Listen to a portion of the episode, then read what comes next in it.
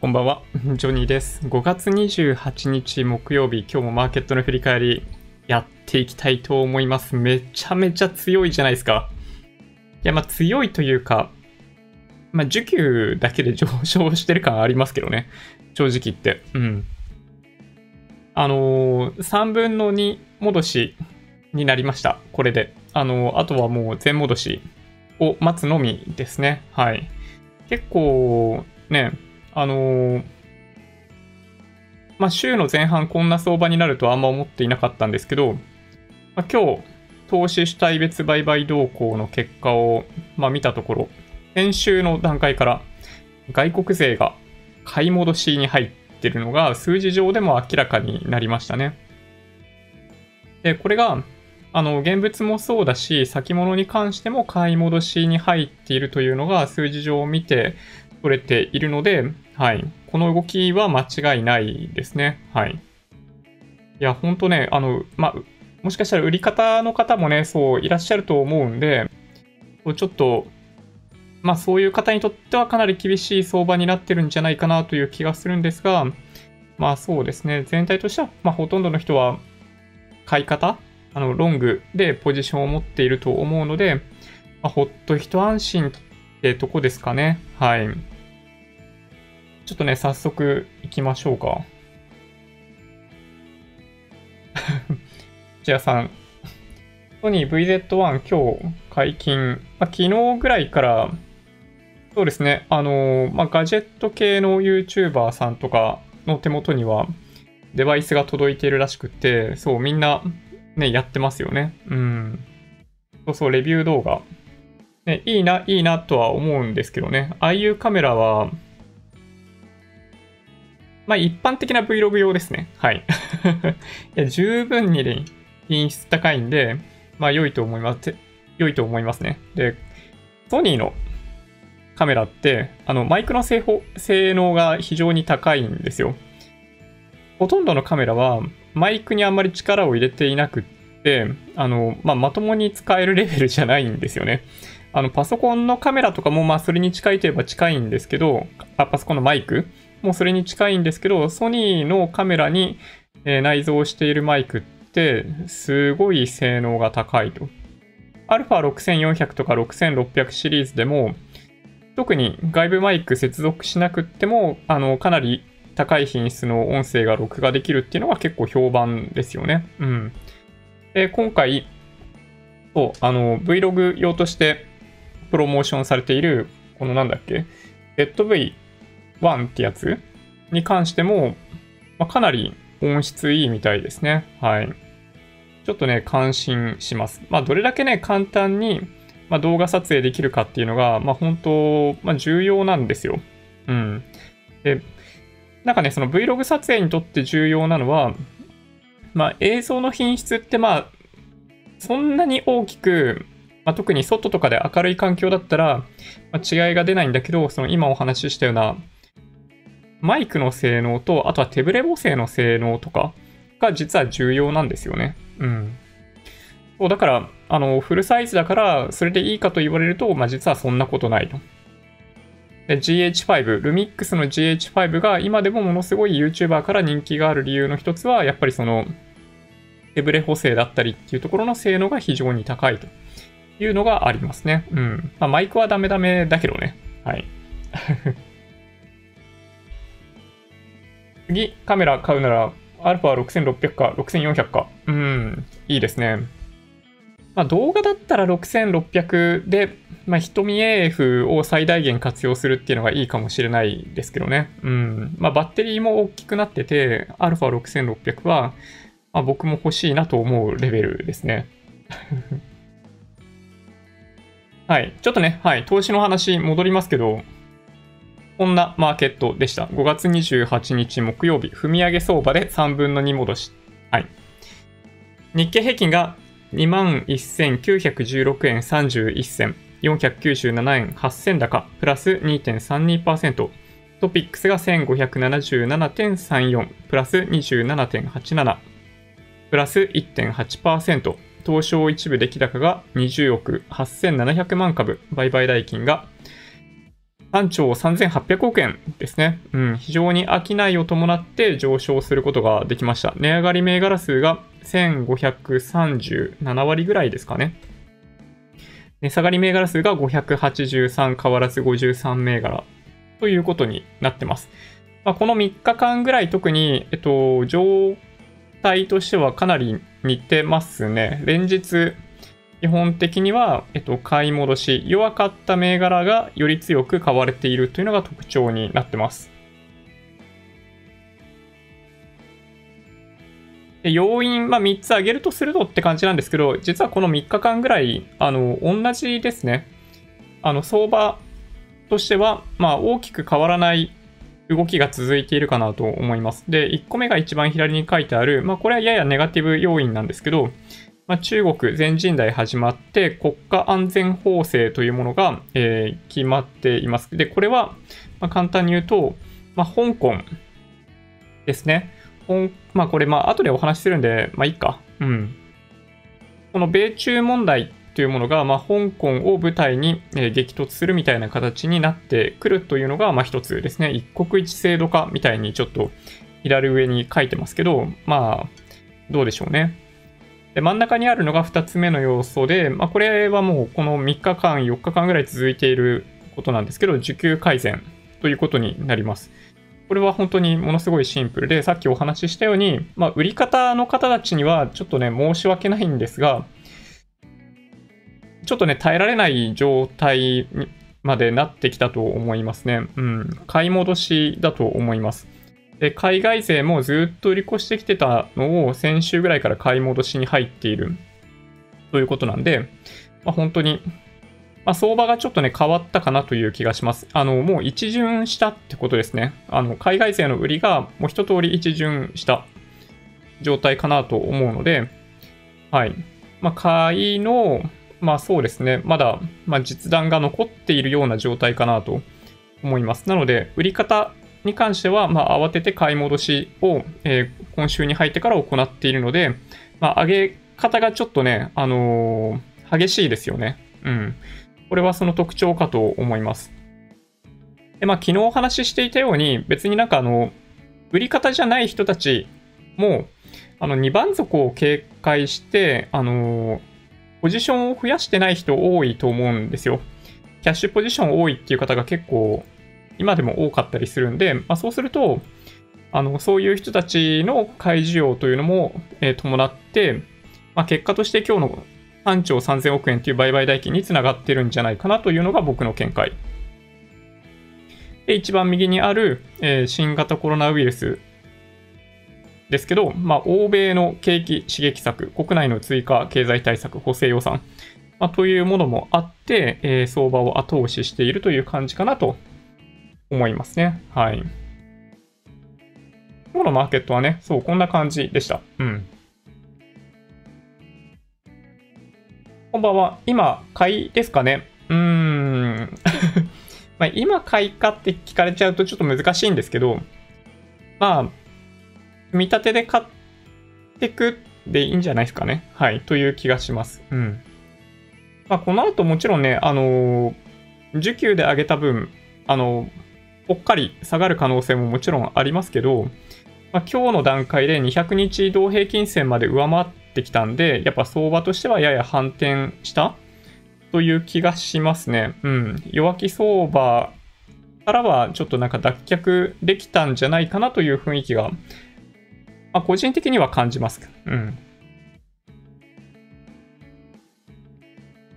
そうですね。土屋さんのコメントにもありますけど、そう、そうですね、ショートの人たちは、相当厳しいと思いますね。うん。ね。これ以上買い戻しが進むと良くないことになるんじゃないかという気がします。ね、僕もね、そういう気が若干して、まあ、まあ、何かっていうと、急ぎすぎな感じですね。うん。まあ、下がり方も激しかったんで、戻り方も激しいこの相場の中で、やっぱそのショートカバーとか、まあその需給でバカバカこんなに上げちゃうと、やっぱりこの後が心配ですね。経済としては、そんな一気に回復することがなかなか見込めない。まあ、今日日産の決算発表ありましたけど、2020年度、2021年3月期の決算に関しては、おそらく、あの予想は出てないんですけど、販売台数でいくと15%から20%減ということが予想されているので、ちょっとやっぱね、株価に関しては、ちょっとだいぶ先まで織り込んで上昇しているかなという気がしますね。カメラ、何使っていますか？えっ、ー、とですね、今ですね、えー、パナソニックのルミックス G9 というカメラを使ってます。本体だけだと、えっと、12万円ぐらいで売ってますかね。で、それに、えー、パナソニックライカの、えー、15mmF1.7 のレンズ。これ多分3万5千円ぐらいだと思うんだけど、単焦点レンズをつけて撮影しております。はい。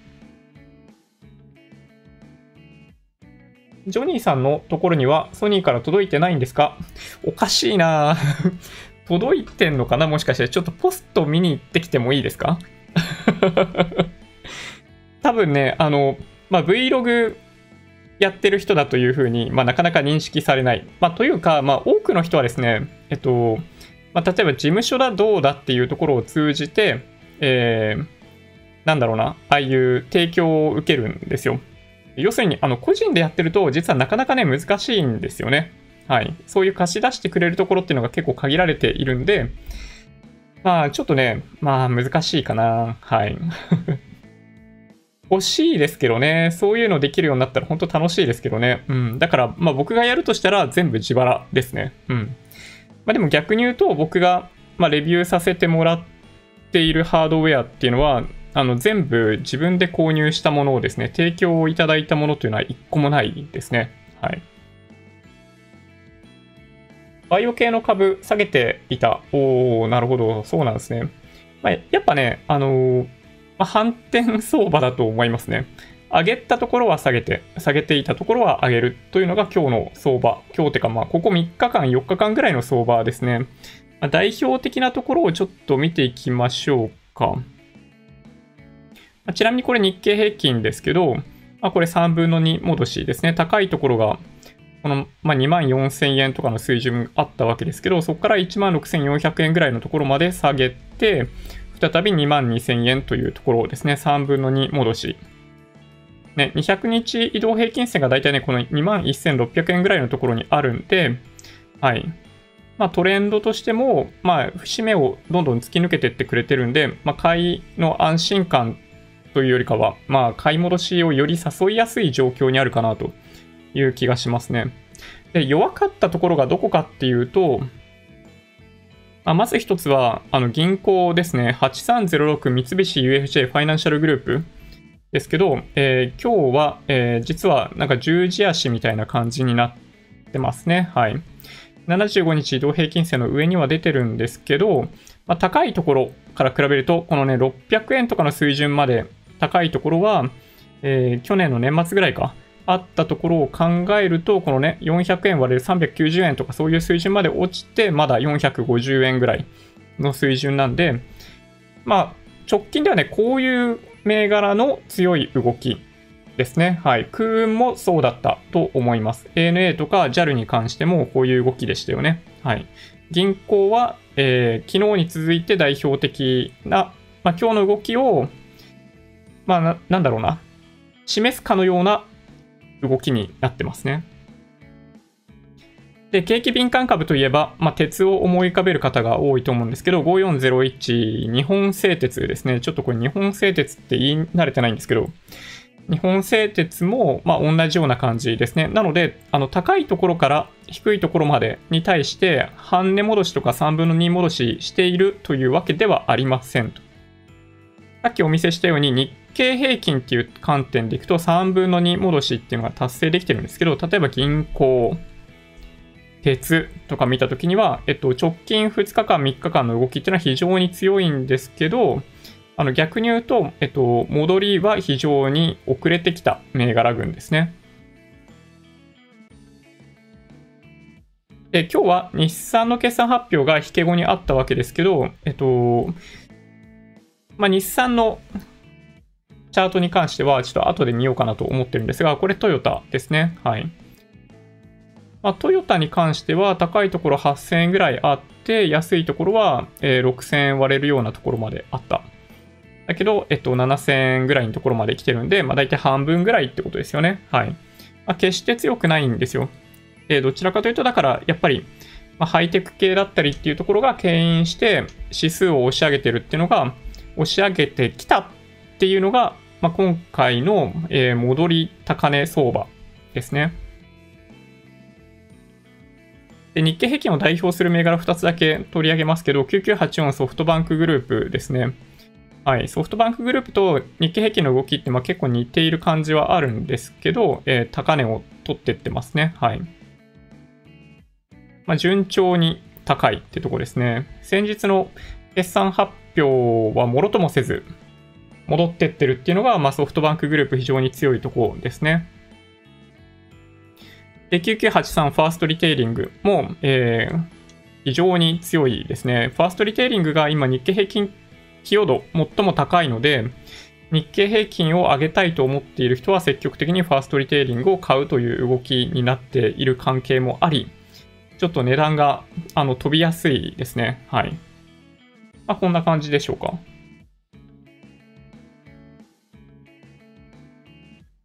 ちょっとね、 TradingView でチャート見ていきましょうか。これ日経平均でしょ？で、 TOPIX、日経平均。これ TOPIX、これ日経平均。もう一回これ、 TOPIX。あんま変わんないですね。はい。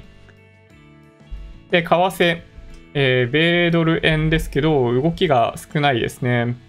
まあ、これはね、本当に安心感があります。で、ユーロ円に関しては、えー、若干この3日4日で、そうですね、1円ぐらいは円安に動いてますね。で、ダウ平均、足元ではやや動きがいいですけど、まあ、日経平均の方が、なんかね、形としてはいいですよね。これダウ平均ね。これ日経平均。ね。日本の方がいいよね。で、ナスダックに関しては、ちょっとなんかやっぱり、この高値を、まあ、突破するのもしかしたらそう簡単ではないのかもしれないですね。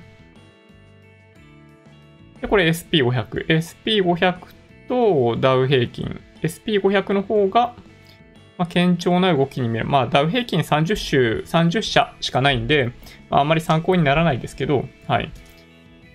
SP500 とナスダック比べると、まあ、こんぐらい違いますね。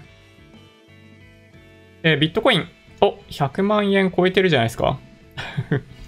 再び、もしかしたらね、あのー、1万ドルの壁って最近僕お話ししてますけど、まあ、これがね、突破できるかどうかっていうのが、まあ、僕の中では見ものですね。で、ボラティリティインデックス見ていくと、まあ、堅調、堅調？堅調って言っていいのかわかんないけど、そう、下げてってくれてますね。そう、安定的に下げている。で、金も見てみますけど、で、金もここ2週間ぐらい、まああんまり変わってないですよね。最高値付近ですけど、はい、ずっと変わっていないと。で、原油に関しても、まああんまり変わってないですね。落ち着いた動きになってる。まあこの辺はあんまり動いてほしくないですね。原油、金、ボラティリティインデックスは、あの、もうちょっと下がってくれると嬉しいなというところでしょうか。こんな感じ。うん。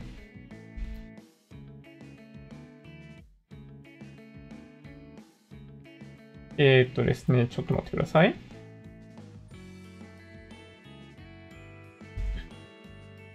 IT 系の出遅れ株、特にダウが挽回中。ああ、そうですね。はい。まあ、昨日お話ししたように、まあ、循環物色だと思います。うん。なので、まあ、そっちに飛びつくべきなのかと言われると、そんなことはないですね。はい。これまで上げてなかったところにも、資金が流れるようになったというふうに理解をしてます、僕はね。うん。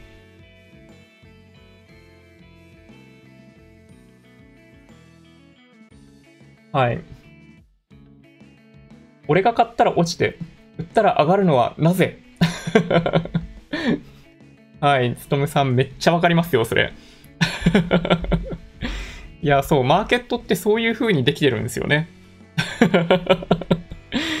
そうなんですよ。面白いですよね。そう。だからね、あの、まあ、僕もそうでした。うん。そうなんですよね。個別銘柄の売買とかやってるときは本当にそうで、信用取引とかやってた頃は往復ビンタ食らうみたいなこともあったぐらいなんで、僕もね、マーケットに対してそういう風に思ってますね。とにかく天の弱だなというのが僕の印象です。だから、まあ今はね、あの、まあロングのポジション、まあ買いでしか、も、なんだろうポジション持ってないんで、まあそういう経験、そういう印象はもうだいぶなくなりましたけどね。うん。ジョニーさんは毎日投資を、毎日投資を毎日いくらぐらいしているんですか？それはですね、内緒です。はい。あの、預貯金が、まあ大体なんでしょうね。えっと、半年から2年間分ぐらいの資金を、まあ、生活防衛資金というふうに僕は考えてますね。それ以外については可能な限り投資に回すというのが、えっと、僕のポリシーです。うん。で、まあ、投資に回すっていうのは証券会社に入れるっていうだけで、そこから全額買うかって言われると、またそれはそれで違うんですけど、まあそうですね、今のタイミングでは結構な割合で買ってますね。証券会社に入っている資金が100あるとしたら、95とかぐらいは今保有している状態になってますね。なんかある程度上昇していくような場面があれば、まあ、ポジション減らしていくとかもやるかもしれないですけど、まあ、これはね、あの、年単位で行う動きなので、僕の中では。あのまあ、そんなすぐには動かないですね。はい。そうですね、ソニーの新製品なんですかね。ずっと昔ソニーのカメラ使ってました。マビカといって3.5インチフロッピー内蔵を使いやすかった。あ、そんななるほどね。あ、まあ確かにね、昔そういうデジカメあった記憶がありますね。確かに。うん。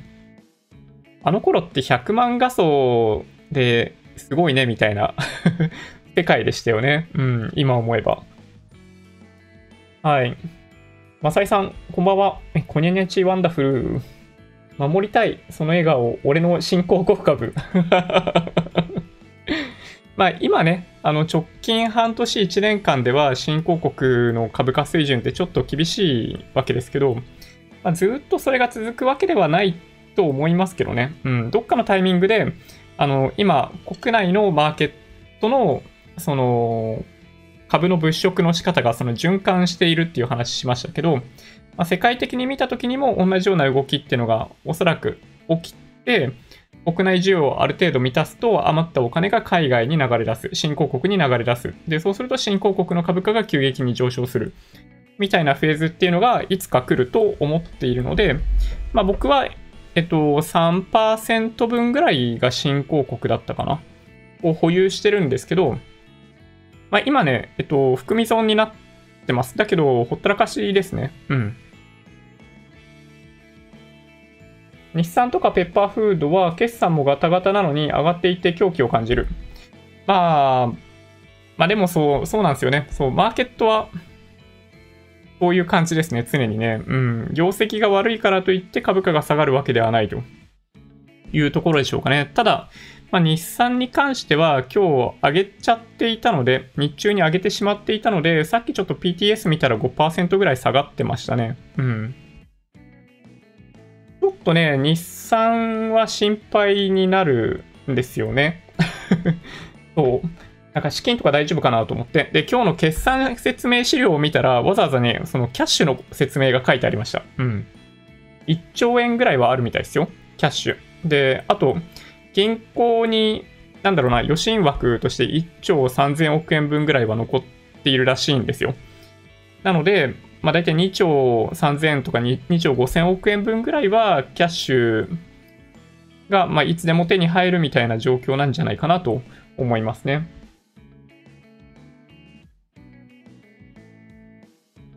俺の売買情報をウォッチしておけばボロ儲けですよ。気になる そうですよね。うん。まあ、常にもしね、あの逆に行くんだとしたら、あの、周りの人たちはめちゃめちゃ幸せになる可能性がありますね。はい。SP500 を毎日、えー、通常、通常時何円ぐらい買ってますか？僕も毎日投資しようと思ってます。まあ、これね、まあ、難しいお話なんですけど、例えば、あのー、まあ、手取りが、ま20万円ぐらいあるんだとしたら、まあそうですね、その4分の1ぐらいを投資に回せるといいかなと思ってますね。だからまあ5万円ぐらい。まあ、なんとなくの基準ですよ。はい。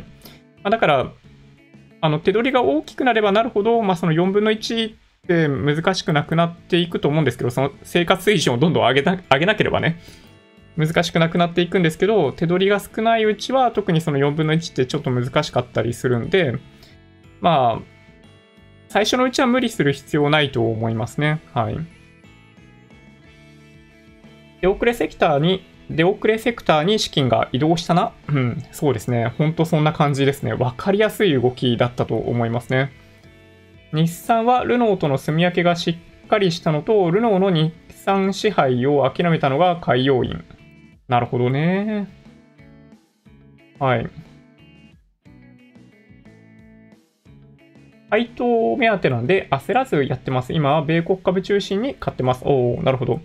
高配当銘柄狙いですかね。高配当 ETF とか、そんなあたりですかね。うん。あれですよね。えっと、両学長とかも、なんか僕はそういう投資手法なのかなって、ね、理解してますね。うん。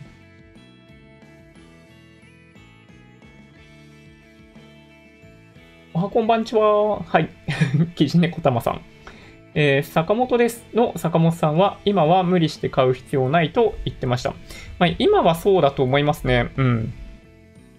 そうだと思います。あの、まあこれね、すごい悩ましいとこなんですけど、まあね、うん、まあわかんないんですけど、まあ結結果論ですよ。結果論ですけど、あの暴落している相場の中でポジションを増やした人たちは今ホクホクしてるんですよ。今ね、そう。だけど、今後どうなるかはわからないですね。はい。だから、まあ、焦って買う必要性っていうのは本当にないですね。まあ、暴落時にも話してましたけど、まあ、積み立て投資をやるんだったら、焦って買うとかってないじゃないですか。まあ、さっき言ったように、毎月手取り20万あって、4分の1の5万円投資に回すんだとしたら、まあ、5万円を毎日投資だと20分の1ぐらいになるんで、まあ、割る20してあげればその金額出てくるっていうだけ？だから、まあ、あ、積み立て最強ですよ。うん。と思いますけどね、僕はね。はい。EMAXI Slim、えー、SP500 積み立て始めました。おいいですね。おめでとうございます。うん。ねそうか、そうか。えー、買いでポジション取ってたのに1万6000円台になった時に損切りしちゃった。うん、そう。それがね、やっぱね、あ難しいんですよね。まあでもその時はその時で、なんかもっと下がるかもしれないっていうのがね、そう、正直言って、まあ、なかったわけではないんで、そういう動きが間違ってたかどうかと言われると、まあ、なんとも言えないんですよね。うん。で、たまたま僕の場合は、あの、なんだろうな。まあ、売るという選択肢が 基本的にないんですよ。買ったらずっと買いっぱなしなんで、そう大丈夫だったってだけなんですよね。はい。長期投資をやる上で重要なのは、そういうポジションを取れるかどうかですね。下がった時に手放さないといけなくなるような買い方は、長期投資としてはあまりよろしくないということです。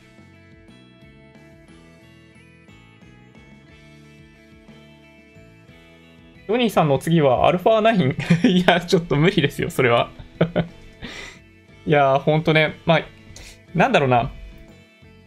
ある程度の品質を目指すうちって、まあ、コスパで結構いけるんですよ。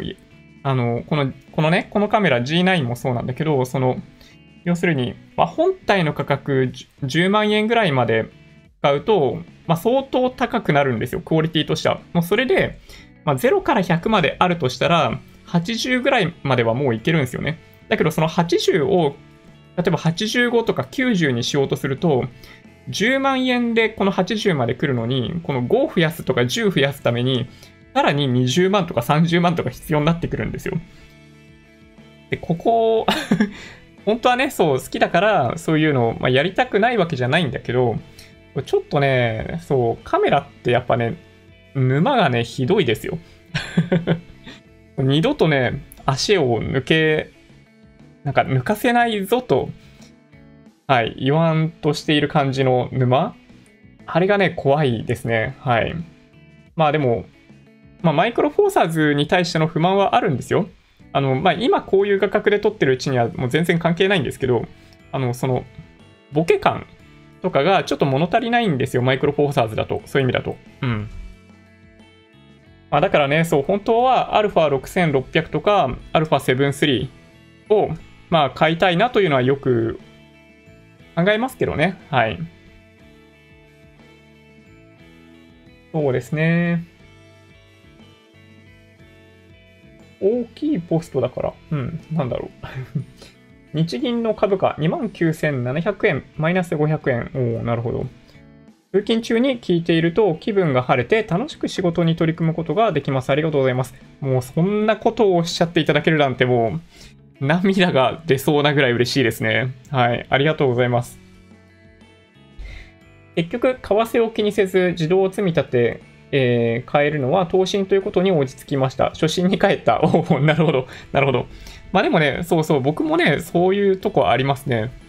もういろいろやって、個別株やって、信用もやって、で、もっとボラティリティ高いような商品も手出そうとしたし、で、投資始めたんだけど、実は海外 ETF の方がいいんじゃねえかとか思ってね、そういうのもちょっと手出してみたんだけど、やっぱり、そう、なんか投資信託が一番、まあ、コストがかからない、その、時間的なコストもあまりかからないっていうのがね、大きいですね。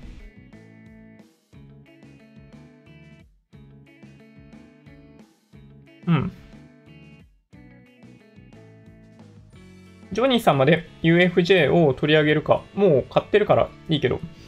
あまあ、象徴としての UFJ を取り上げているだけですね。あの、上がると言っているわけではない 今日のマーケットを、えっと、代表するような銘柄を取り上げているだけですね。はい。あの、チャートでお見せしたものをおすすめしているわけではないですよ。香港の国家安全法中国 VS アメリカ激化で、えー、株価下落第2波のきっかけになるんでしょうか？おメグジャパンさん、ありがとうございます。そうなんですよね。僕もそこがね、やっぱね、心配なんですよ。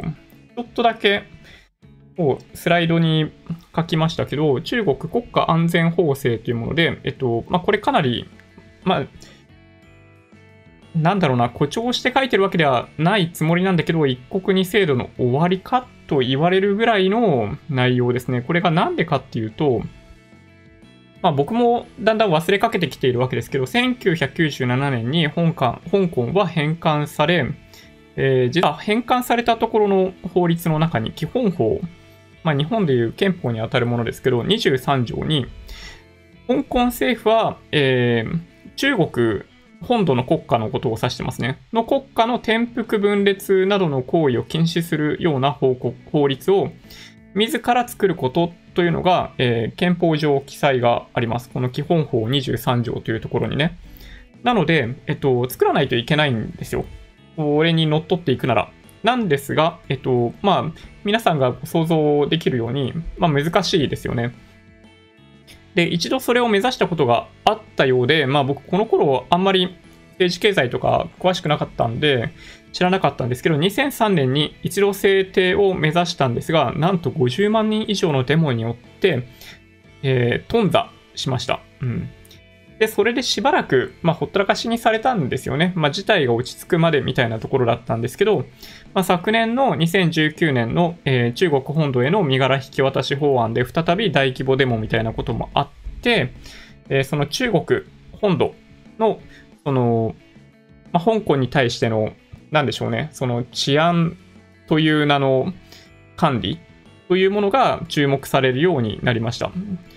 で、去年の事態を重く見て、中国共産党は、えー、中国政府自らが、えー、香港の治安を、えー、管理するべきだということで、今年の全人代の中で、この国家安全法制というものが制定されるという事態になってしまいました。まあこれ、まあ、中国の政府からすると、一国二制度をある一定期間、50年間だっけ？あの維持するということになってるんですけど、あのー、一国二制度が1点、一国1.5制度とか、そういう感じにしていこうとしているみたいですね。はい。なので、まあ、厳しいですね、正直言ってね。まあ、50年経った頃に一気にガラッと変えるんではなく、中国はもともとこの1997年に返還されたところから、ずっとその一国一制度に50年かけてじわじわともうどんどん変えていくということを、まあもともと考えていた。で、イギリスがいくら口を出そうが、あの、外国が口出すんじゃねえと言ってしまうような状態なんで、もう、まあ、これは止めるのかなり難しい状態かなと思いますね。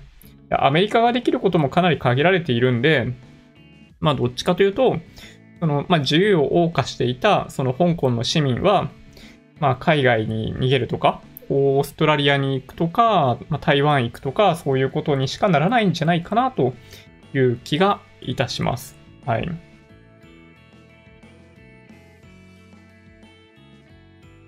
ねほんとね。ちょっとね、これはね、悩ましいですね。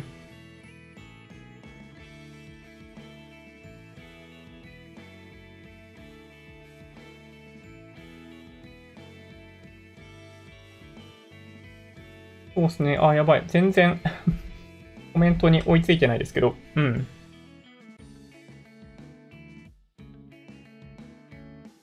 オイシックス株上がりすぎていて売るか迷ってます。おー、そうなんですね。オイシックス。ね、片手にマグカップを持ってるとダメですね。ちょっと待ってください。えー、っと、オイシックス。オイシックス。オイシックス・ラ・大地3182ですね。えー、っと、3182、3182。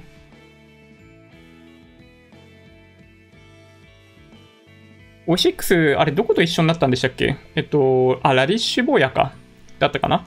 はい。まあ、もともとオンラインで、えー、その野菜とかをお届けするサービスとしては、オイシックスとらでぃっしゅぼーやで戦っていたわけなんですけど、まあ、その2つで戦うっていうのが、なんか本当にね、あの、まあ、ナンセンスというか、みたいなところもあって、なんか、まあそうですね。はい。まあ一緒になった感じです。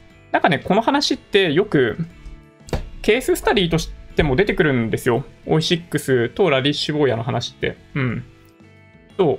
まあそんなわけで、まあ、合体したこのオイシックスラ大地なんですけど、ね、こうやって見てみるとすごいですね。ここ5日間の動きが凄まじいですね。はい。1700円ぐらいから2300円ぐらいまで上昇。いや、すごい上昇ですね。うん。まあ今やっぱりまあ、宅配とかも含めて、やっぱ注目して買われるような側面があるんで、すごいですね。はい。強い銘柄はこんな動きをしていると。まあ、個別銘柄で取引している人たちは、まあ、こういう、なんかその、これからの時代に合わせて、その投資先をうまく変えていくということができると、まあ、こういう上昇を、まあ、掴むことができることもあるということですね。はい。ね、オイシックスでね、野菜買ってる人とか結構いますよね。毎月、なんか向こうのセンスで買ってくれるみたいなのもあるんですよ。そう、だから、ま、それがいいという人もいれば、まあ嫌だっていう人もいますけどね。はい。なるほど。腰痛収入ないやけ少ししか買いません。どーんと買えるようになりたいですな。ああ、そうだ。腰痛どんな感じですか？そうそう、そういえばですよね。うん。ね、どこかに株価わかる良い占い師いませんかね？確かにそう、探しに行かないといけないですね。そういう方ね。うん。ねほんとね。うん。時間分散してバイバイしましょう。そうですね。そう、おっしゃる通り。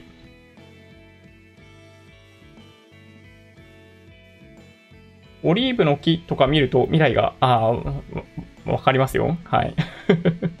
まあ、いろんな考えの方がいらっしゃるんでね。はい。うん。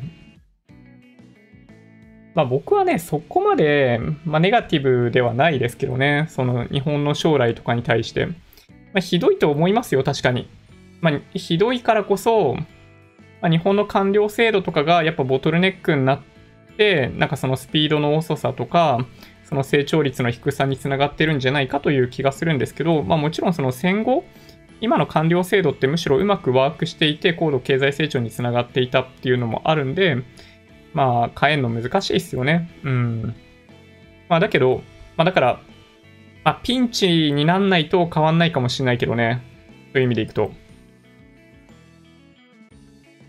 インデックスか、えー、先進国株インデックスか、先進国債券インデックス買いたい。おおなるほど。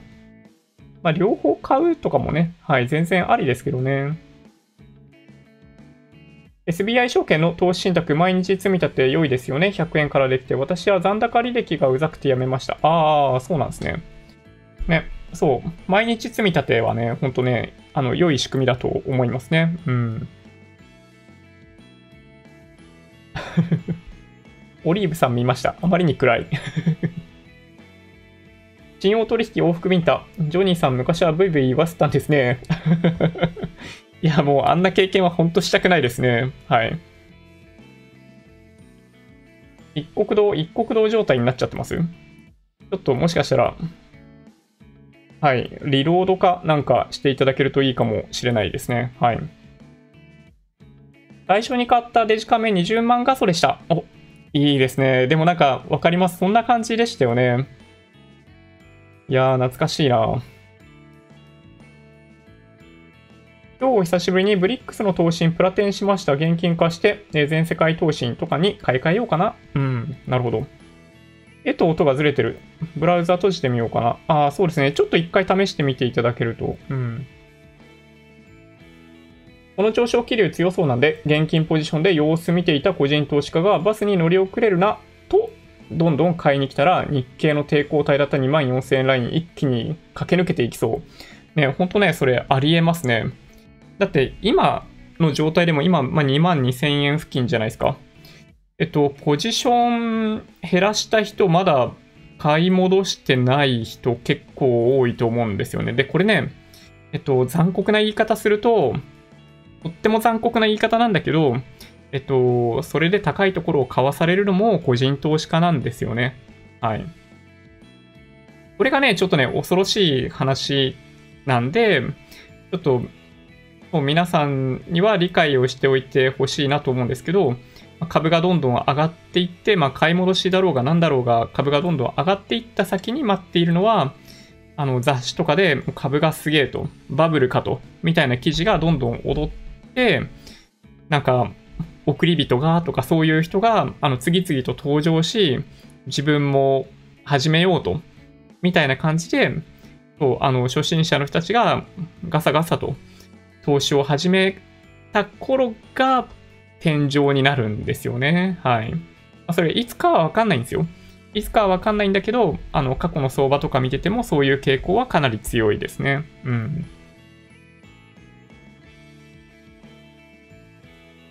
そうですね。両学長の動画、とても参考になります。固定費の見直しできました。うん、そうですね。あの、ものすごい成功法だと思います。はい。両学長がやられていることは、本当に、あの、なんて言えばいいんですかね。ほんと成功法 だと思いますね。うん。投資とは、えー、突き詰めれば家計の管理が全てだと思います。ああ、でも確かにそうですね。うん。まあ、そこできてないと、そうですね。投資動向ではないですね。正直言ってね。あの、毎月毎月、まあ、バケツに穴が開いている状態で、このバケツにジャブジャブジャブジャブ入っているお水をすくって投資しようとしても、やっぱその穴開いてるうちはしょうがないですからね。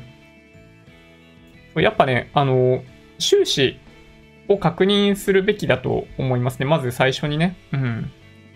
入ってくるのと出ていくお金が毎月大体いくらぐらいかっていうのを知ることさえできれば、なんかその後は逆に言うと難しくないですね。はい。積立 NISA 日清日経平均インデックスファンド、今日プラスになりました。3ヶ月 ,3 ヶ月ぶりです。お、おめでとうございます。いいですね。次々と、ね、あのー、皆さんプラテンしてってますね。はい。プラチェン？プラチェンってこの前言ったね。うん。ああ、よかったよかった。戻りましたか。ジョニーさん、中小企業診断士についてどう印象ありますか？うん。えっと、取ろうかな取りたいなと思った時期あるぐらいですね。うん。で、身近な人の中にも、中小企業診断士を持っていらっしゃる方がいて、で、やっぱね、すごいバランスいいんですよ。中小企業診断士って、なんかその、あんまりね、偏りがない。で、結構広い知識を必要としているので、あの分野は結構いいなと思いましたね。まあ、特に僕の場合、そのマーケティングとかに関係するようなところと経営に関係するところとかは、なんか、そう、中小企業診断士の勉強の中で知識としてつけたいなと思ったことがあります。はい。なんか勉強したいっていうのはね、そうあるんですよね。はい。悩ましいですけどね。本当に SP500 の積み立てが一番安心できる。まあ未来はわからんけど、そうですね。はい。まあ、僕もそんな印象ですね。祖母の、え、株。うん。三菱東京 UFJ 銀行2000円の時に買ってた。あー、そうなんですね。なるほど。2000円。2000円？なるほど。そうなんですね。いやー、確かに。てか、2000円ちょっと見てみます ?8306 三菱 UFJ。8306。これいつぐらいの話ですか？これちなみにね、5年間のチャートですね。これ一番上でも1000円いってないですね。すべて。マジですか？えー、っと、あー、そうか。この前が、あ、ちょっとね、わかんないですね。あの、合併してっていうのがあるから、もしかしたらその前につけてるのかもしれないし、この辺の可能性もゼロではないですね。この1950円とかっていう水準を2006年につけてるわけですけど、逆にここで買ってたらなんか奇跡的ですね。ま、まさに天井みたいな感じですけど、まあ多分でも、今のお話をお伺いするに、多分もっと昔なんじゃないかなという感じがしますね。なるほどね。ETF 主導で、えー、積み立て購入とかってしてますか？気が向いたらスポットで買ってたんで、定期購入の方がいいかな。ETF、そう、一応ね、定期的に購入とかできるオプションあるんですけど、ちょっとね、やっぱね、めん、うん、めんどくさいんですよ。あの、買い付けの金額とかも、その1円単位でコントロールできないし、あの、配当でもらった分とかも考えて次いくら買うとかやんないといけないじゃないですか。これがね、ちょっとね、あの、あの、ズボラな僕には向いてなかったかもしれないですね。うん。こんばんは。ジョニーさんは2000、ん ?20、ん ?30 代の頃 ?20 代、30代の頃。貯金と投資の比率どれくらいでした？えー、っとですね、ちょ大変申し訳ないんですけど、あんま気にしたことなかったですね。うん。えっと、気にできるほどえー、時間がなかったかもしれないですね。えっと、今はそうじゃないんですけど、昔の僕の働き方ひどくって、あの、毎日ね、終電とかだったんですよ。という、うん、働き方をしてました。前の会社でも本当そうで、まあ、だから毎日夜11時過ぎ ?11 時半とかっていう生活を実はしてた頃がありますね。そう、だから、えっ、ー、とね、実はね、あんま気にしたことがなかったんですよ。うん。で、収入って言っても、なんかその残業代とか考えたりとかすると、なんか、自分がね、いくらもらってんのかもよくわかんないみたいなね。はい。いう感じが、まあ、特に20代とかね、30代の前半ぐらいあったんで、ちょっとね、よくわかんないですね。うん。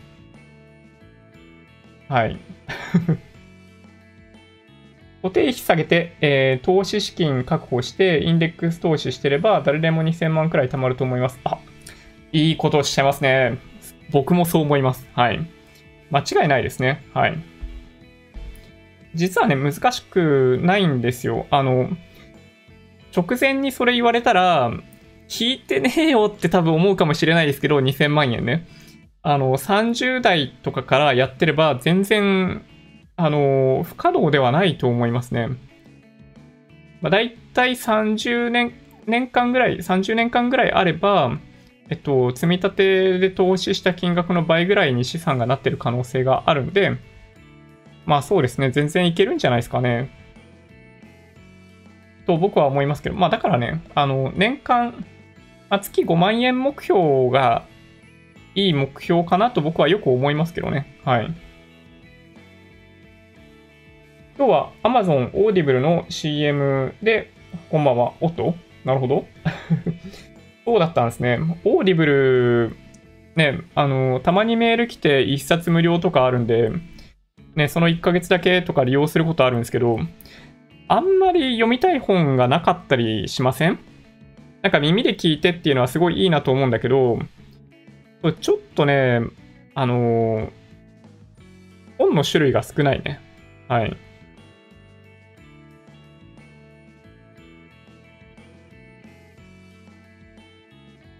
ね。積み立てるなら投資信託で円ではないか。えー、SBI なら ETF も積み立てできるんでしたっけ？えっと、国内 ETF はちょっとよくわかんないですけど、海外 ETF はなんか積み立て設定ができるっていう説明があったと思います。使ったことないですけどね、僕はね。ああ、いいですね。フラッグシップ買わないと、ちょっと不満があるとフラッグシップだったらと思ってしまうんで、うん、それね、すごいわかります。ちょっと、ね、グレード落として買ったりとかすると、後で後悔すること多いですよね。うん。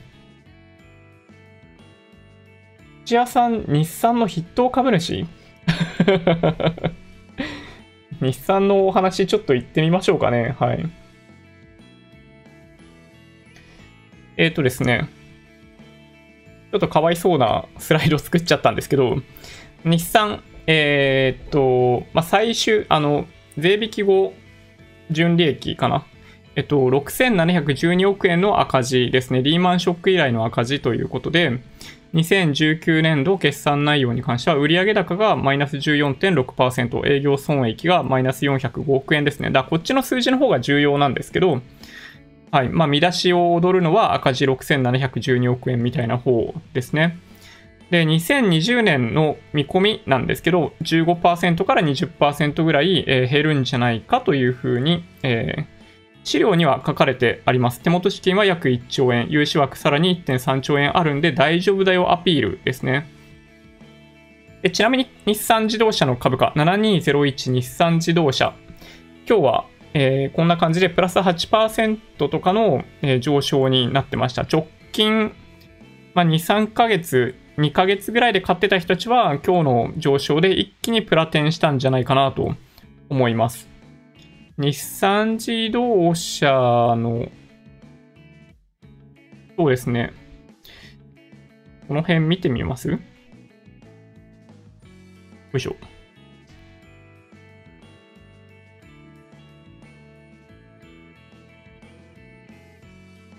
日産の IR のページ行くと、まあ、なんというか、見にくいページがありまして 決算単身、決算参考資料、プレゼンテーション資料とあるんで、まあ、プレゼンテーション資料を見てみましょうかね。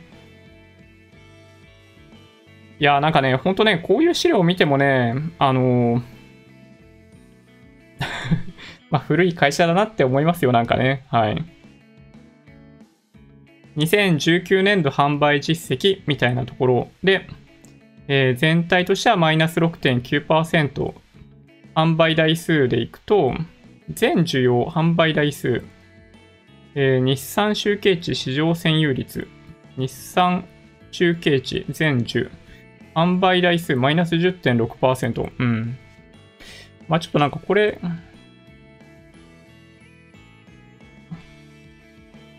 こっちはなんかよくわかんないけどね。なんだろうね。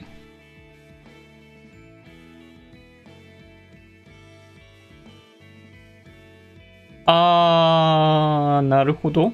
あ、そういうこと。まあ、日産だけじゃないよってことですね。はい。まあ、完成、完成車メーカー全体で見たときに、マイナス6.9%の中で、日産としてはマイナス10.6%だったよってことですね。はい。いや、これ相当痛いね。この北米とかね。マイナス4%に対して、日産はマイナス14.6%。これは痛いですよね。どう考えてもね。欧州もめちゃめちゃ減ってるじゃないですか。マイナス4.6%に対してマイナス19.1%。めちゃめちゃ弱い。そうですね。で、まあ、これが、一番左が売上高、左から2番目が営業利益。営業利益ですね、一番見た方がいいのは、マイナス405億円ということです。はい。で、前期、2019年3月期が3182億円だったところからすると、はい、まあ、赤字転落ってことですね、簡単に言うと。2019年度財務実績、えー、売上高マイナス14.6%、営業利益マイナス405億円。えー、経常利益とかはなんか積まれてるんですけど、これ何で積んでるのかちょっとよくわかんないですね。はい。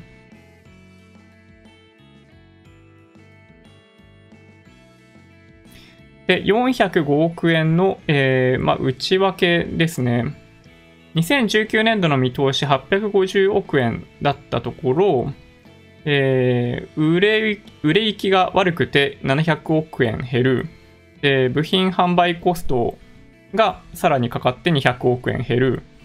で、販売金融事業貸し倒れ引当金があって、まあこれキャッシュアウトしてるわけじゃないですけどね。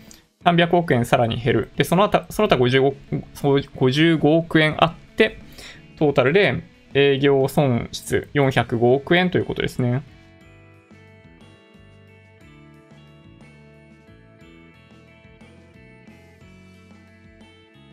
はい。まあそんな感じですかね。はい。で、これね、流動性の状況、なんかこれ多分みんな心配してるからですね。みんな心配してるんで、資料に書いたんだと思います。流動性の状況1、自動車事業手元資金1兆4946億円あるそうです。で、ネットキャッシュ1兆646億円ですね。まあ、どっちかというとこっちですね。はい。で、未使用のコミットメントライン。まあ、これだから、あの、金融機関からの融資枠の残りだと思うんですけど、まあ、これが約1.3兆円あるということなんで、まあ、このネットキャッシュ 1, 1兆600億円とこの1.3兆円を合わせた、まあ、大体2.4兆円分ぐらいは、あの、運転資金としてしっかり確保できてるんで、まあ、大丈夫だよっていう メッセージでしょうね、これね。はい。でそれに加えて、えー、COVID-19 新型コロナウイルス対応のための資金調達として、2020年4月5月に7126億円も資金調達してますよっていうことですね。はい。まあ、とにかくショートにならないと思うっていうのを、えー、決算資料からは、あの、ま、アピールしているというか、まあ、そんな感じですね。で、2020年度業績見通し、多分ここが一番重要なポイントだと思うんですけど、当社は2020年度のグローバル全体需要は COVID-19 感染拡大の影響により前年比で15から20%の減少になると予想しております。当社は COVID-19 感染拡大が事業に及ぼす影響について現在精査しております。2020年度業績見通しに関しては今後合理的な算定が可能となった時点で速やかに開示する予定です。まあ、ということなんで、まあ、決算単身とか見ても、えっと、まあ、業績見通しとかは一切書かれていないですね。で、今回書かれていたのはこの数字だけ、15から20%の減少になることを予想しているというお話になります。まあ15%から15%から20%の減少は日産にとっては相当痛いと思いますけどね。はい。まあ、固定費下げないと、えっと、やばいレベルだと思いますね。はい。まあ、すでにえー、2020年3月期のタイミングであれぐらいの赤字になるっていうことを考えれば、えー、1年を通じて15%から大体20%ぐらいの減少になるというのは、まあ、相当、まあ、やばいんじゃないかなという気がします。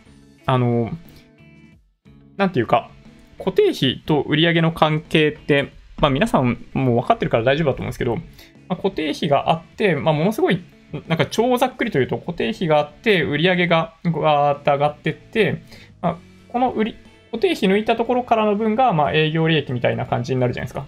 ここ、この抜けたところね。この、この、この分が。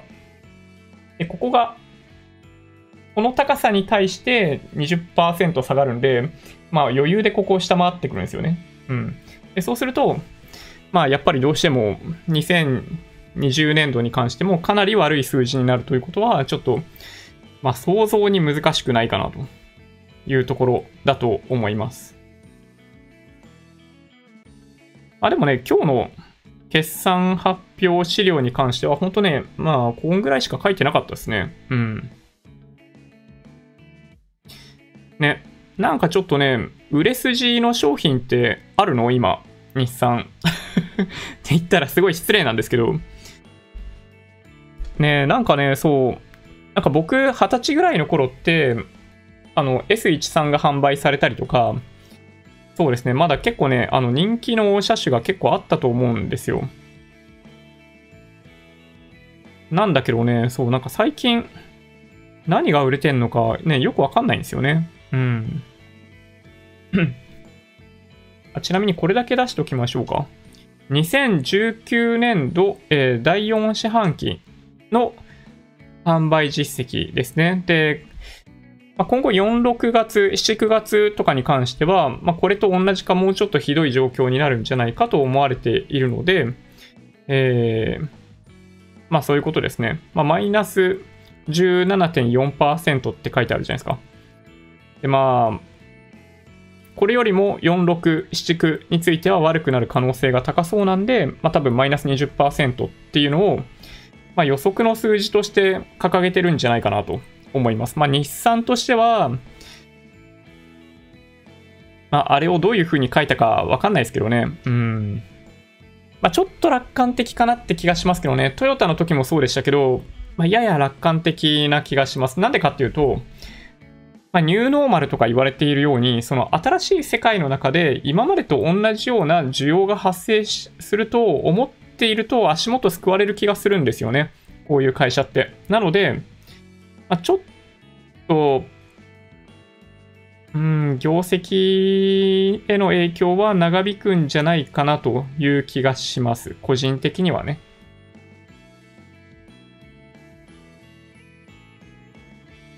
ね日産ね。まあ皆さん、日産好きな方多いですよね、でもね。うん。日産は将来中国企業になる。おお、なるほど。ちょっとね、切ないですね。そうか。日産が早いか、ペッパーが早いか。いやいやいやいや、ほんとね、ちょっと、復活してほしいですけどね。うん。最近日産の話題になるたびになぜか少し笑ってしまう。まあでもね、わかりますよ。ね、本当にね、ネタが尽きないですからね。うん。日産は三菱と合体して、うん、未来が見えない。そうですね。固定費はリストラで下げるから。いやー、辛いっすね、ほんとね。日産とトヨタの差、くっきりしすぎ。そうですね。日産は自動運転の時代に生き残れるのか。うん、ほんとそうですね。日産の車で売れてるのって K だけじゃないかな。三菱の OEM。ああ、そうなんだ。V37。あ、それのこと？あ、ノートってやつですか？なるほど。ノート e パワーかなり売れている。ああ、そうなんですね。シルビアはいい車でしたね。ね思いますよね。そうそう。S13 とかの頃が、もう、ね、まあ、日産最盛期って言っていいのかな。スカイラインだと R32 とかの頃ですね。古すぎるかなるほど。日産はノートの、え電動鬼加速がええんと違うの？あ、そうなんだ。まだまだ日産の強みはあると思うよ。そうですね。車のものづくりの技術の高さとしては、全然いけてると思うんですよね。僕もね。そうそう。そこがね、ちょっとね、寂しいですよね。だから。そうか。シャープ、アコース携帯。うん。んうん。なんだろう。昔サービスカーとしてトヨタのハイエースに乗ってました。たまに出張先の日産のキャラバンに乗ってましたが、やはりトヨタの方が全てのアベレージがワンランク上、バランスが良かった印象。なるほどね。知り合いに GTR 表がいる。ああ、僕の、はい、あの、お友達の中にもいらっしゃいますよ。GTR ね。うん。GTR やっぱね、すげえいい車だと思うんですよ。うん。普段 FR なんだけど、あのー、空転するようなのを検知して、そのトルクを前輪に配分するという形での4駆っていうのは、すごい機能だと思いますね。だから、まあ、他の、なんだろうな、例えばなんかインプレッサとかレガシーとかの、まあ、4駆とその GTR の4駆はちげえっていう風に すごいなんか僕もね、言われた記憶がありますね。はい。結局みんな日産好きなんですね。大喜利レベルで 確かに。日産にはね、そう、みんな何かしら思い出があるんじゃないかなという気がします。なんかね、うちのね、親も、あの、日産の車乗ってたんですよ。そう。昔は、なんだっけな。えっと、スカイラインに乗る前は、あれ、なんだったっけな？忘れちゃったな。あ、普通のセダンの車だったんですけど、乗ってて、あの免許取り立ての頃は、その車に乗って、あの、運転の練習、練習、なんか可愛いですね、今考えるとね。はい。やったりした記憶があります。そうですね。レンタカーでノート e パワーよく乗りました。バランス良い。コスパも最高。売れる理由がよ、よくわかる。なるほど。そうなんですね。自動運転は国内では日産が一番進んでいる。ああ、そうなんですね。シル80いいですね。わかります？あの、シルフィアと180の、えっと、ニコイチにみたいな車両があったんですよ。もともとは本当にニコイチだったと思うんですよね。で、なんだけど、オフィシャルに多分シル80として販売していた時期があって、そう前から見ると S13、後ろから見ると、えっと、180っていうね、はい。というお話で合ってますでしょうか？はい。いや、熱いですね。自動運転で逆転する展開、胸熱。確かにね。やっぱそう考えるとね、特区、昨日お話ししていた特区はやっぱちょっとどっかでね、ちゃんとやってほしいですね。うん。はい。じゃあね、そんなわけで残りのニュース3つぐらいあるんですけど、あの、お届けしますね。そうそう、そういえば、あんまりね、あの、真面目じゃない方のニュースいきます。東京タワーがですね、本日から営業を再開しました。で、ところが、エレベーター動いていないそうなんですよ。まあ、というわけで、150メーターの高さにある展望台までは、あの階段使ってくださいと いうことになってるらしいんですけど、その階段っていうのはなんと600段もあるようです。はい。まあ、というわけで、まあ、ただね、あのー、かなり好評みたいですね。まあ、今日、まあ、夕方から東京天気悪かったんですけど、まあ、それまでは比較的天気良くって、はい、元気に階段登って、あの、展望台に行くみたいなことをされている方が結構いらっしゃったみたいですね。はい。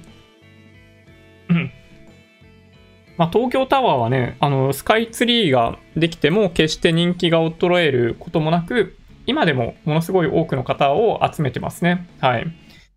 僕もね、好きです。東京タワーね。うん。まあちょっと形としてはね、まああんまりかっこよくないんだけどね。あの、何かっていうと、エレベーターがまっすぐなってるじゃないですか、上に向けて。真ん中からね。あれがいけてないんですよ。あの、パリに行った方はわかると思うんですけど、まあ行ってなくてもわかるか。あの、エッフェル塔って足元にないんですよ。ああいう設備が全く。で何かっていうと、足に沿って登っていくような設備が作られてるんですよね。だから足元は広い空間ができてるんですよ。エッフェル塔の場合。だからこそ遠くから見た時に見栄えがするんですよね。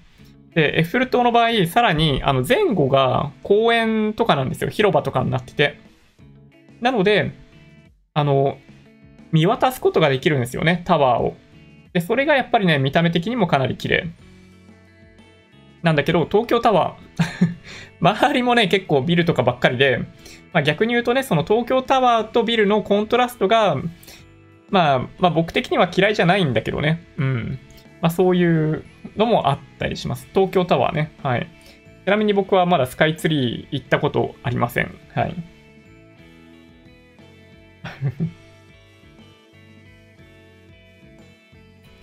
で、もう一つ、ディズニープラスですね。ついに来ました、ディズニープラス。いよいよですね。はい。がぜ注目。去年の4級というか10、12月ぐらいのタイミングで海外、北米ではサービス開始していたディズニープラスなんですけど、6月11日ですね、約2週間後、日本でもサービス開始されるそうです。え初月無料ということなんで、ぜひお試しいただきたいんですけど、月額700円らしいですね。で、まあ、どんなコンテンツがあるのかというと、トイ・ストーリー、ライオン・キング、アベンジャーズとか、まあ、いわゆるそのディズニーが、えー、なんだ、配信している、まあ、映画タイトルっていうものが、えっと、対象になるらしくって、えっと、なんだっけスター・ウォーズのなんかスピンアウト企画みたいなやつも、このディズニープラスに契約すると見れるらしいので、まあ、おそらく最初にものすごい量の人を集めるんじゃないかなと思いますね。あの、Amazon、違うな、Fire Stick TV とか、ああいうのでも、あのディズニーチャンネル見れるようになるようなんで、交互期待ですね。はい。ディズニープラス。6月11日。うん。で、もう一つ。まあ、これね、ちょっと本当に、あのー、まあ、マーケットと本当の意味で関係ないんですけど、まあ、ハイハイパーっていう会社、あの、アンカーみたいな会社ですね。電源のアダプターとかを作ってる会社なんですけど、まあ、ここがね、今回発表していた製品が結構いけてるなと思って、ちょっとね、ご紹介したかったんですよ。まあ、これ USB-C2 つと Type-A2 つっていうやつなんですけど、なんと、これね、うっすら見えてるかもしれないですけど、100W なんですよね。100W。で、これ、窒化ガリウムって、まあ皆さんご存知かもしれないですけど、窒化ガリウム使うと電源アダプターちっちゃくできるんですよ。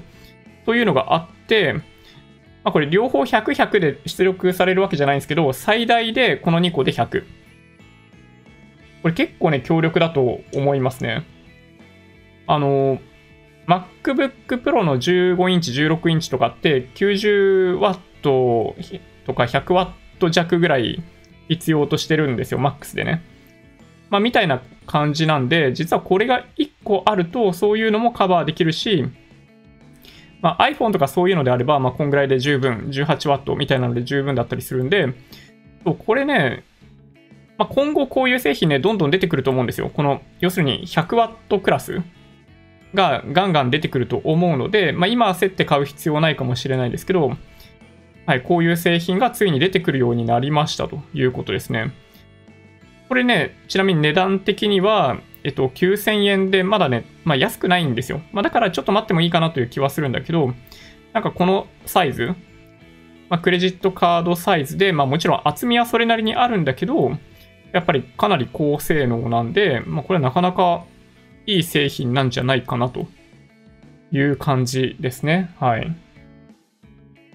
本当に 100W 燃えそう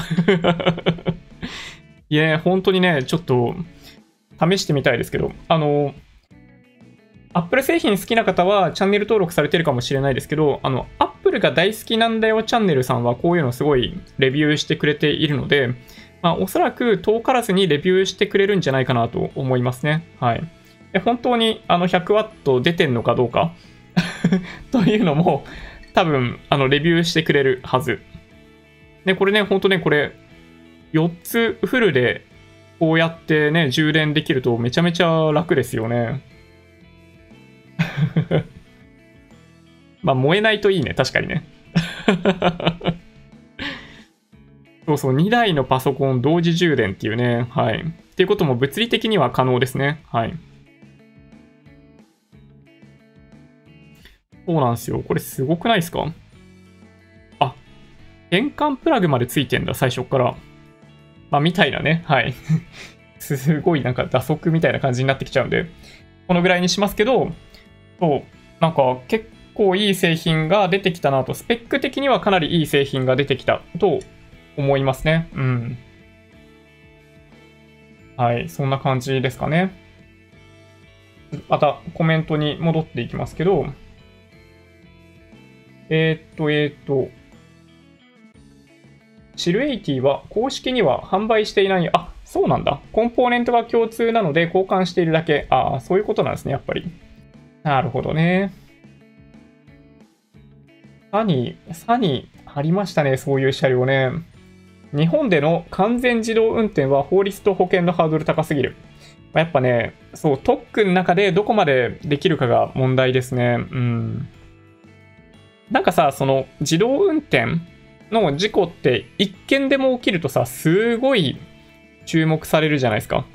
だけど、あれデータからすると人が運転するよりもはるかに事故率低いですよ。っていうのが、なんかさ、あの報道って、ほんとね、偏ってんなと思いますね。うん。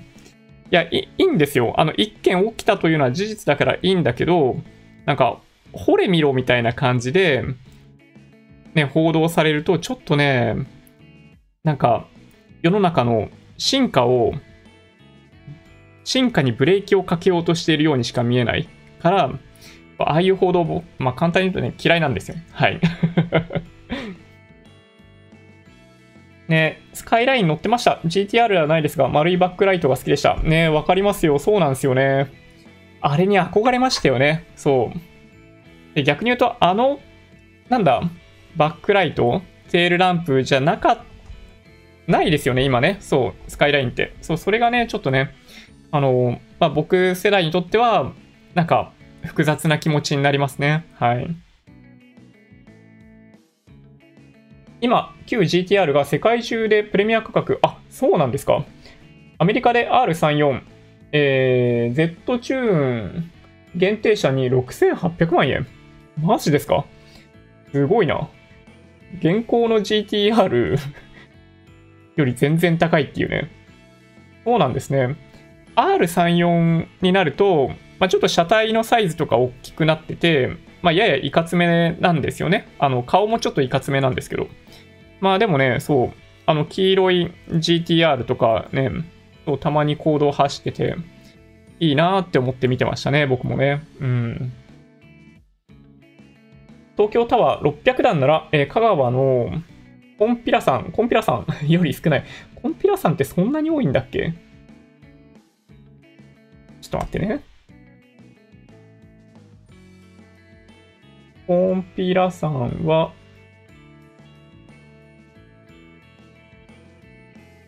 あれ？なんかすぐに出てこないな。えー、っと、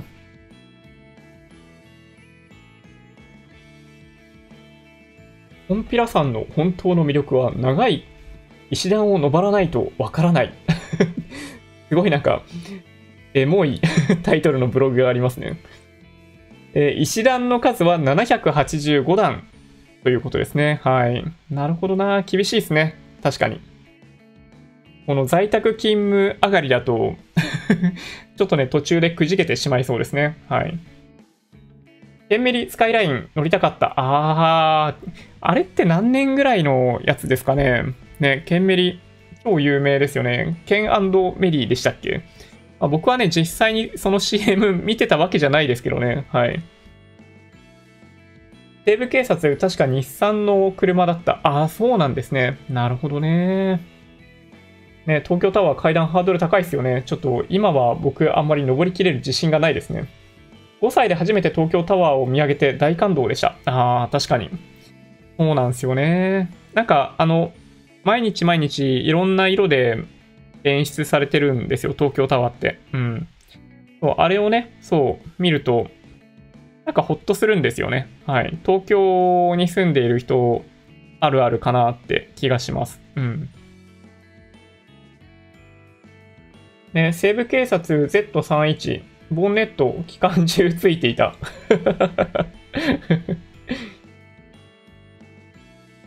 なるほどね。面白いですね。僕はディズニー株で積み立てしてます。あ、そうなんですね。なんと。素晴らしい。まあ、ディズニー強いですよね。オリエンタルランドも国内ではね、超人気ですからね。うん。ねえほんとね。単純計算で10アンペア以上流れるのでケーブル選定しないと燃える。そうか。あの、USB のケーブルって、あの、企画が多いじゃないですか。1、2、3とかって単純な感じできそうで、まあ、USB Type-C のその USB3.0、まあ、3以降ですよね。の中にも3.0、3.1、ジェネレーション1、ジェネレーション2とかって あって、で、さらに、まあ、ある種そのインテルとアップルの企画でしたっけ？あの、サンダーボルト企画まであって、どれだったら大丈夫なのかっていうのがね、すごいわかりにくいんですよね。はい。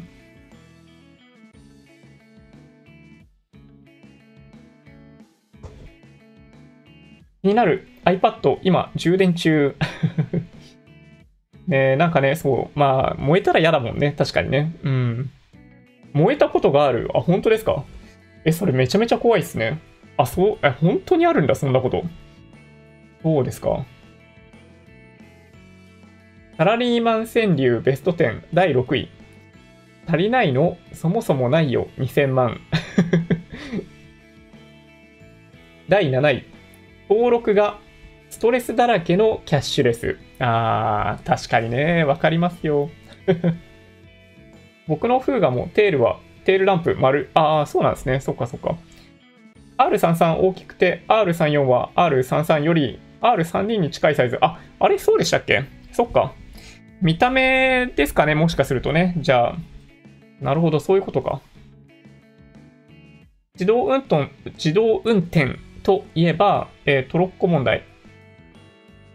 あー、なるほどね。そういう、まあ、そうか。トロッコ問題ってこれ皆さんわかります？あの、このまま行くと、えー、例えばなんか3人死んでしまいますと。だけど、えっと、なんか分岐点があってそこを分岐させることができると、あの、1人死ぬだけで済みますと。で、その時にその分分岐を切り替えますか？みたいな問題ですよね。トロッコ問題ってね。うん。はい。あ、せ、アファームルさん、ありがとうございます。パチャいただきました。何何この R90CKYHP 日産。一瞬夢見させてもらった。ちょっと待ってください。なんかワクワクしますね。なんかね、いや、そうなんだよね。車とか、そういうのね、めちゃめちゃね、まあ僕、まあ皆さんご存知だと思うんですけど、大好きなんですよ。これ、これあれですか？ルマンかなんかに出たやつですか？これなんだっけな？日産 R90CK。1990年世界プロ世界スポーツプロトタイプカー選手権 WSPC およびルマン24時間レース参戦用グループ C カー。いやー、すごいですね。へー。なるほど。カーボンモノコック。いや、すごいですね。これ化け物みたいなやつですね。なるほど、すごいな。なんかこの頃って、まあ、日産とかマツダとかもね、参戦して、結構いい成績を残してましたよね。優勝はなかったんだ。だけど11回出走して、表彰台5回、ポールポジション1回、ファステストラップ2回ってなってますね。へえ。いやすごいな。なるほど。なんかね、この頃、あ、まあだから、まあ、S13 とか、まあそういう頃もそうだと思うんですけど、まあこの、まあ、いわゆる90年代前半ですよね。スポーツカーがやっぱめちゃめちゃ人気あって、まあそうだよね。その GTR とかもそうだし、NSX とかスープラとか、あとは、なんだだっけな。あの、なんだ、FC とか FD もこの頃ですよね。車としては。で、そうだ、あの、コスモみたいな車とかもね、存在しましたもんね。ロータリーエンジン、ちょっとなんか、はい。だんだんそういう話にね、どこまでも入ってってしまいますけど。そうだそうだ。なんか思い出してきました。なんかこの頃、そうですよね。まあ、僕は、まあこれ、まあ、見てわかる通り F1 大好きだったんで、あんまりこういうなんかそのプロトタイプカーの選手権とか見てなかったんですけど、まあでもね、父がね、あのーこういうレースも好きで見てたんですよ。そうだからね、そう、僕の中での思い出にもなってますね。なんか、マツダのプロトタイプカーのカラーリングとかが、なんか結構印象的だったんですよね。なんか緑とオレンジみたいな。いやー、ちょっとね、懐かしい。ロータリーで優勝した松田胸熱。熱いですね、確かに。いやー、なるほどな。ちょっとね、や、車乗りたいな、やっぱこういうの。ね。日産のお蔵入りとなった幻の和製スーパー MID4 って知ってます？え、知らない。なんだろうなんだろうちょっと待ってください。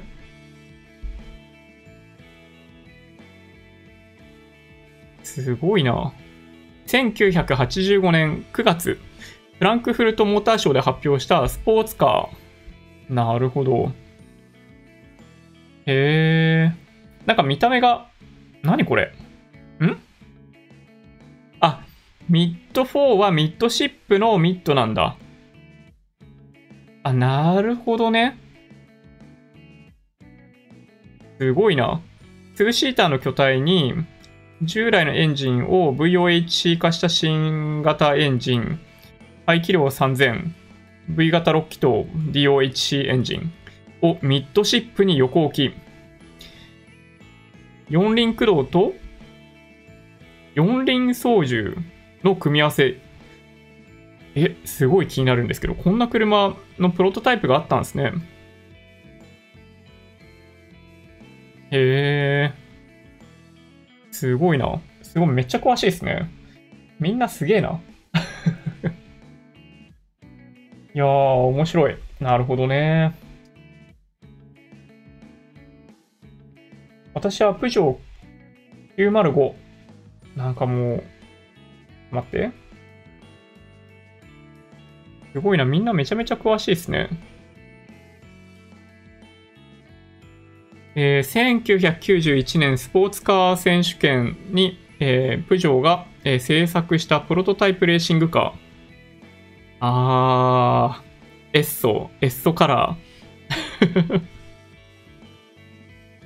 ちょっとね、熱いですね。なるほど。いいですね。うん。な、何の話だったっけな？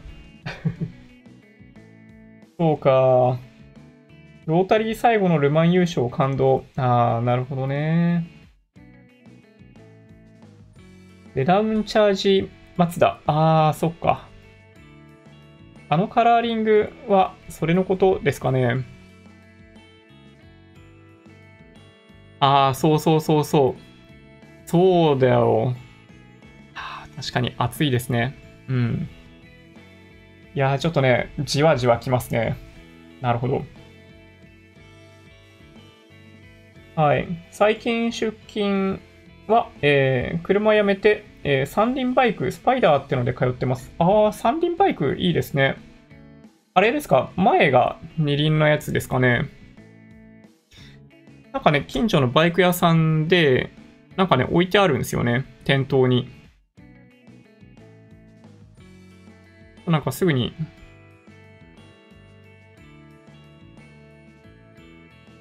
出てこないけど。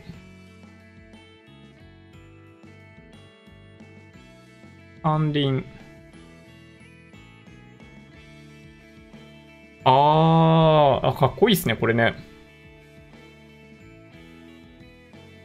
なるほど。すごいかっこいいじゃないですか。あら。これすごいかっこいいですね。何回も言いますけど。うわ、これめちゃめちゃいかついじゃないですか。へえ。これなんかだって、あたかもね、うん、なんていうのかな。あの、アキラが乗ってるような バイクに見えなくもないっすよね、この感じね。いや、すげえ、かっこいい。いいですね。ちょっと、ね、車の話されると、こっちにぐっと寄ってっちゃうんですけど はい。ありがとうございます。嬉しいです、個人的には。うん。ね、ほんとね。ジョニーさんおすすめのチャンネルとかありますか？ああ、いっぱいありますよ。なんて言ったらいいのかな？えー、っとですね。おすすめのチャンネル、投資ですよね。え、当時のプジョー代表がジャントットだったんだ。なんと。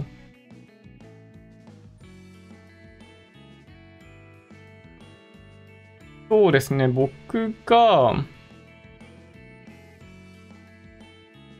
まあそうだな、いいチャンネル。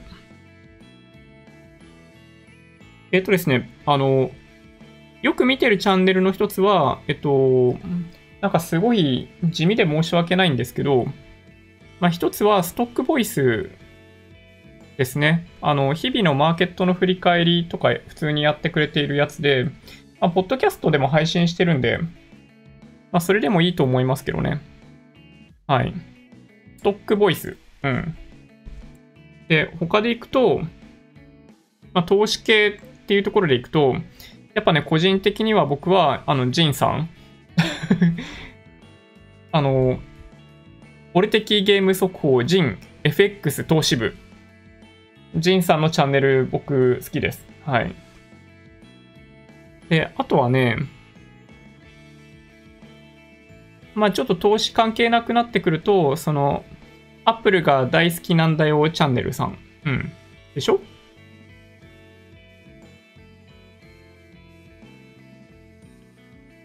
そうですね。あとは、まあ普通に、まあ何でもやっているわけですけど、カズチャンネル大好きです。はい。僕はカズさんの大ファンですね。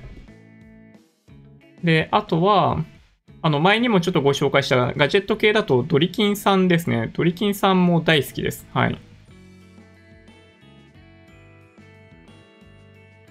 案外ね、だから、えっと、投資系のコンテンツそんなに見てないとも言えますね。えっと、税理士さんとかは逆に言うと見てますね。大河内香織さんの、香織さんの税金チャンネルとか、えー、税理士 YouTuber チャンネル、ヒロ税理士さんですね、とかは非常に、あの、なんかね、わかりやすいというか、あの、参考になるんで、うん、見てます。で、あとは、そうですね、オタク会計士チャンネル、あの、山田信也さんかなはい。あの、この人も、まあ僕昔からこの人好きで、はい。こんな感じですかね。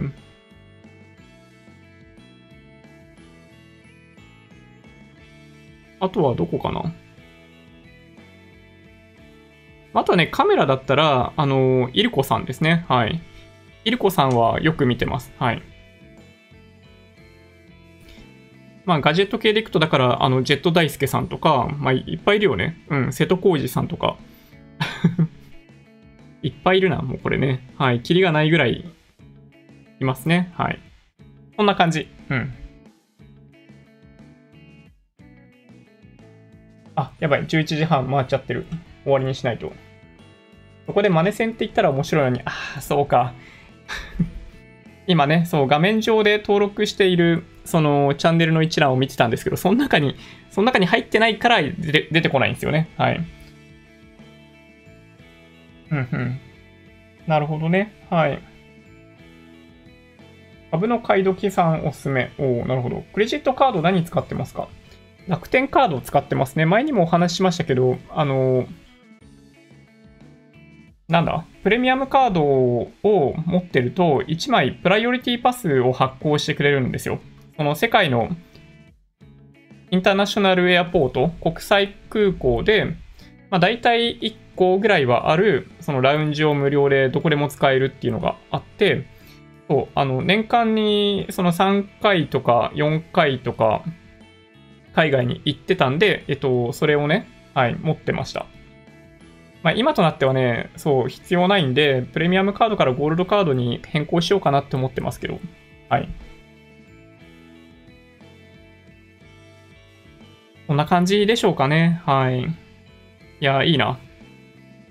ちょっとこれ終わったらジェット大輔さんの動画見ようかな。